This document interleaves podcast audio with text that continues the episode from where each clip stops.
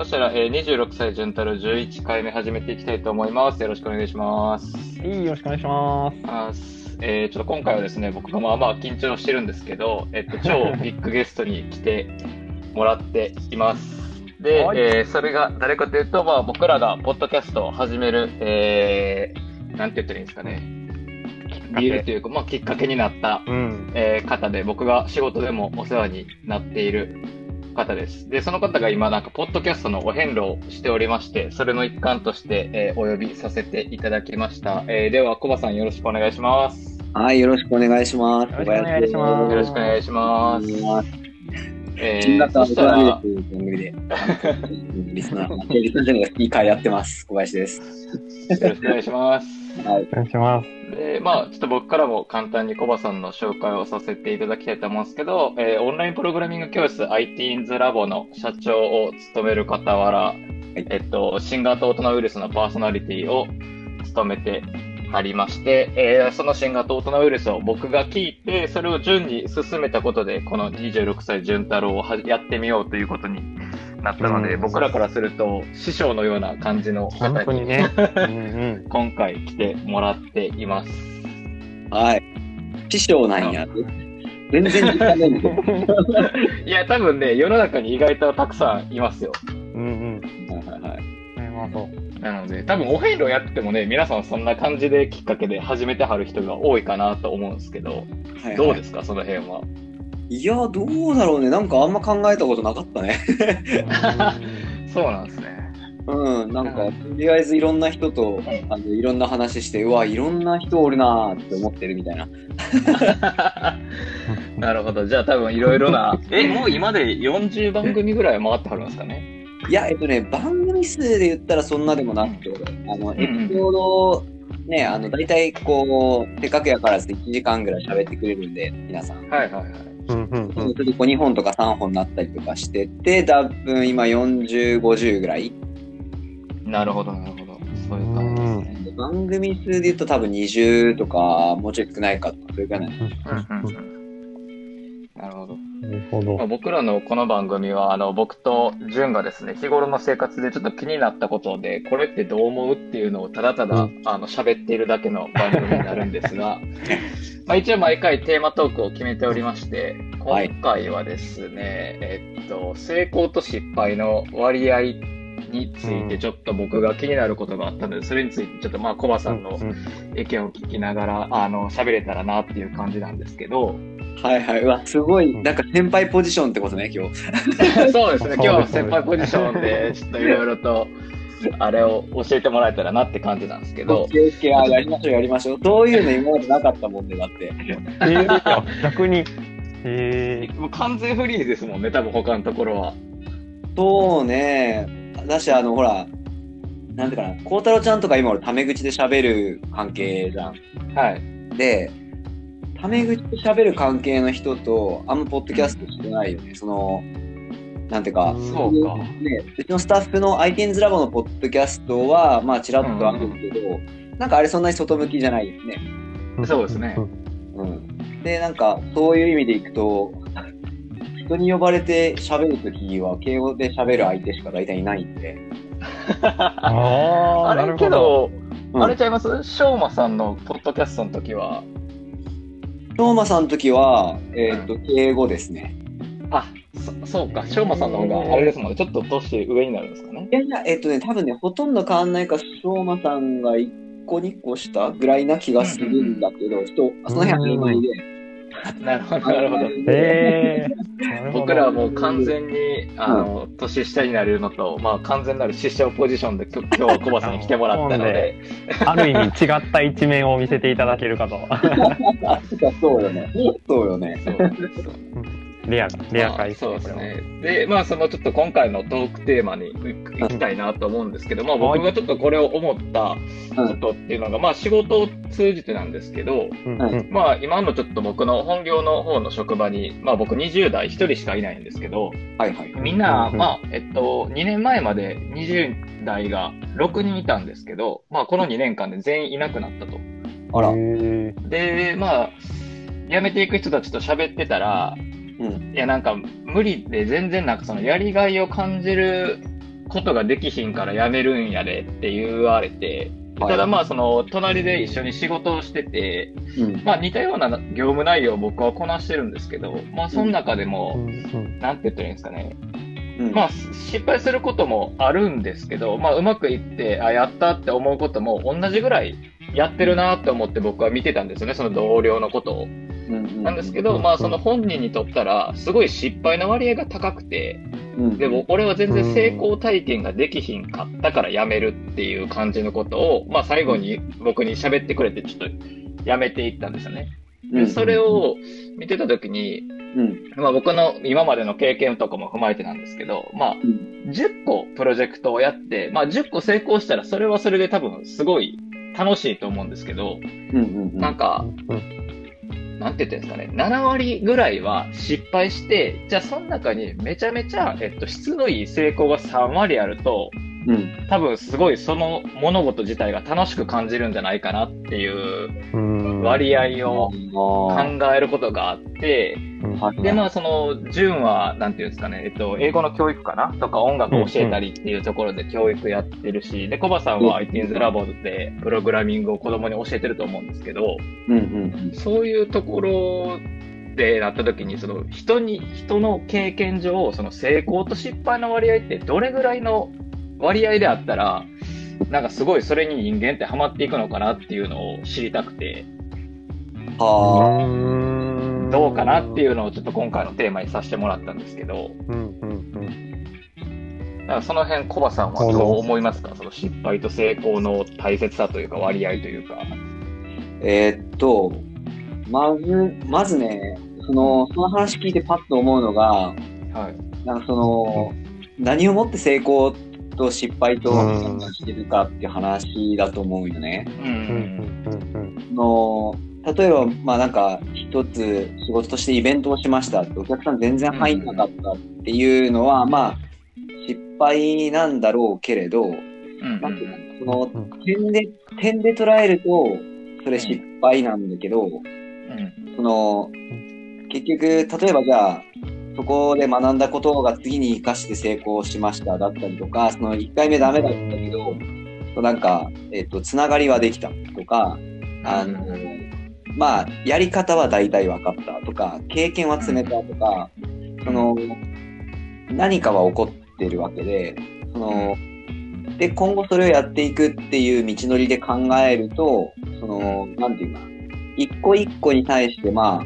その、成功失敗っていうざっくりした捉え方をあんまりしない方がいいよねっていうのはうん。思う。なんかすげえざっくりしてるやん。そううん捉え方さっき言ったみたいにもっと複合的なことを起こってて、で、トータルで判断しなきゃいけないので、なんか、うんうんうん。そうね、なんか、平均点何点取ればいいですかみたいな話じゃないよねって思うかな。あーじゃあそのコバさんのそのあれでいくと、まあ例えば、まあ1個のプロジェクトやりますよみたいな時に、まあ自分なりに、なんていうんですか、評価ポイントみたいなのを定めておいた方がうん。いいんじゃないかってことですか？うーん、なんかもちろんそれもそうだし、えーっと、なんていうのかな？例えばね、えーっと、まあ俺エクサキッズとかもやってるから、はい。なんだけど、えーっと、例えば、寝起きの状態で、去年のエクサキッズを振り返るか、美味しい料理食べた後に振り返るかで、感じ方全然違うの。うんうんうん寝起きで、あーだりーとか思ってる時に、その去年のエクサキッズのことを考えて、あー全然ダメだったなって思うかもしれないし、自分がめっちゃ満足してる状態の時に振り返ったら、ああ、でもあの時めっちゃ楽しかったな、みたいな思い方するわけよね。だから、なんていうかな、その、えっ、と、割と、それを一個を、なんか、そのイベント成功したよね、失敗したよねって、ざっくりくくるっていうよりも、できるだけそのまんま捉えて、その、なんていうかな、こう、ここはうまくいった、ここが糧になった、これはダメだった、えっ、と、修正したい。とかっていう、なんか、レビューが大事なのかな。あう うん、なのかな。まあ、はい。うん、個人的にはあんまりその、うんなんか一個一個で成功失敗では考えてはないしう、。うんそれをまあ、あるよね、生徒とかに教えるときってことよね。そうですね。んっていうのも、なんかプログラミングってめっちゃその思考、多分うんコード書いてうまくいく時もあれば、なんか一個間違ってて、うんせあの試行錯誤して、あ、これが正しいんやって言って、まあなんか、完成に導いていくわけじゃないですか。ってなった時に、まあその、まあ、それに、まあ、それでまあトータル多分、その中に、例えば、うまく一発でコードが書けましたっていう体験と、ちょっと、ね一発ではうまくいけなかった。まあ、その表現としては正しくなっちゃうんですけど、その失敗みたいなのの、言ったら集合体で、それを、なんていうんですかね、ゴールまで行くのに試行錯誤するわけじゃないですか。うんうんうんうんただなんか子供からしたら、一個間違ったとか、まあ大人でもいると思うんですけど、もうちょっとの、なんていうんですかね、間違いとか、一回誰かに指摘されて、うんうんなんか、めっちゃへしゃげる人いるじゃないですか。はいはいはいはい。そういうのとかにどうやって、なんていうんですかね、教えてるというか、対応していってるというか、うん。ああ、なるほどね。うん興味深い。えっと、ちょっと IT's ラボとかのうちの会社で行くとどうみたいな話、うん。大きい話は少し別で、俺がどう考えてるかっていうと、うん。なんか割とさっき言ったのと一緒で、あの、気にしてないかな？気に気にかけてない。あの、単純に今の話でいくと、えっと、あ、コード書いてみた、できねえ、あれ、書き換えて動いたよっしゃっていうのが楽しいんであって、うんうんうん。うんうんうんえっと、その、それが目的っていう感じ。そのあ、よっしゃ、うん。これステップアップしたとか、おできるようになったとか、いや、わかった、これでいいじゃん、みたいなのが楽しい。だから、でそれを積み重ねていったら、自然と自分のレベルが上がってて、うん。その姿勢って何事にも生きるよね、みたいのが、多分その、IT's ラボの教えてる本当に一番コアの部分やと思うよね。うん。うんなるほど。なんか、うん、逆に言うとそこしか見てないみたいなイメージかもしれない。なんか、うんもちろんあるんだけどね。その例えば、俺とかが国家試験受けるクラスになってるからさ、なんか、合格できなかったとかあるかもしれないけど、その、なんか、今回合格できなかったことが、別に、その、試験自体に NG がつく感じではないわけよ。その、そうですね。大学受験とかみたいな、なんか割と一発ものじゃないんで、なんか、あ、次どうしようん。とか、なんか、あ、じゃあ逆に、こう、今回の試験ダメだって、来年受けるっす、みたいな子に、あ、でも、ほぼいけたぐらいのレベルはあったんやから、もうこん、うん。このレベルじゃなくて、次もう一個上のレベルから狙ったら1年間やるんやったら、とか、なんか、その、うん。そういうやりとりしたりするわけやんか、実際は。はいはいはい。なんかこうだけ、そうね、なんかこう、それ一点丸バツっていうか、そういうふうに一個一個こう、ステップアップしていってる道のり楽しむみたいなうん。感じのことを教えたいかなって思う。うんなんでごめん、結構、結構、孝太郎ちゃんの最初の問いに対して、なんかこう、寝技で返すみたいなね。まあけど、なんていうんですか、その、僕、その、まあなんていうんですかね、僕の同僚の場合は、その、成功が積めなかったっていうところで、まあそれがその多分、なんていうんですかね、一個なんか言ったから、まあまあ、トータルオールで、まあ、うまくいった、OK って考えれなくて、多分、そのすごい細かい部分が、うんうんうん。あの、気になってしまって、あもう上司から来る仕事は、その、めっちゃ失敗させられてるっていう、まあ思考に入ってたんやと思うんですよね。そうね。うん。で、まあ僕はどちらかというと、あの、一個うまくいったら、もうなんかその間に失敗してても、まあまあ、ええやんうまくいったし、ぐらいの 感覚なんで、あんまりそこが気にならないんですけど、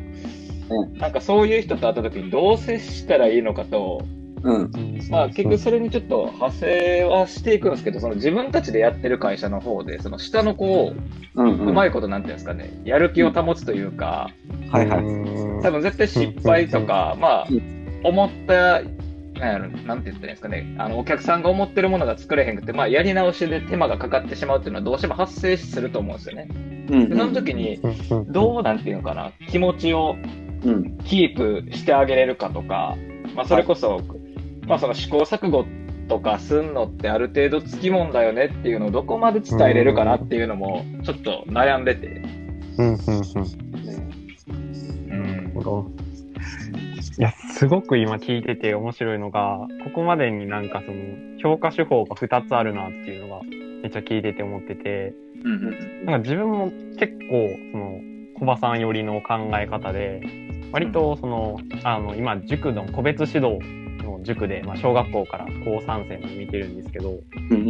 その時にこう自分の授業の中で一番大事にしたいのが成長実感なんですよね。なんか、まあ、もちろんテストの点数が最終的に上がったりだとか、まあ、模試の偏差値が上がったりっていうのもすごく大事なんですけど、こう昨日の自分よりも何をプラスできたかっていう、うん。ここに気づけるかどうかっていうのを結構大事にしていて、うん。で、そこのなんか評価、昨日の自分に何を足せたかっていう、パーセンテージで多分評価してるんじゃないかなって。思うのと、で、孝太郎の場合は、その、何か一つの目に見える形のものを残せたっていう、うん。その瞬間にこう、今までの全部が報われるっていうか、うん。なんかそういうところで、あ、やっとそれを手にしたというか、獲得したみたいな。うんうんっていうところで、なんか二つ、なんか、なんて言うんだろう。次にモチベーションにつながるというか。っていう目線の違いがあるのかなっていうのをちょっと聞いてて思いました。確かに。なんか、対自分なのか、客観的にあの残せる結果として出す。なるほど。うん、うん、うんうん。ね確かに。そうですね。主観と客観になってますね。うん。なるほど。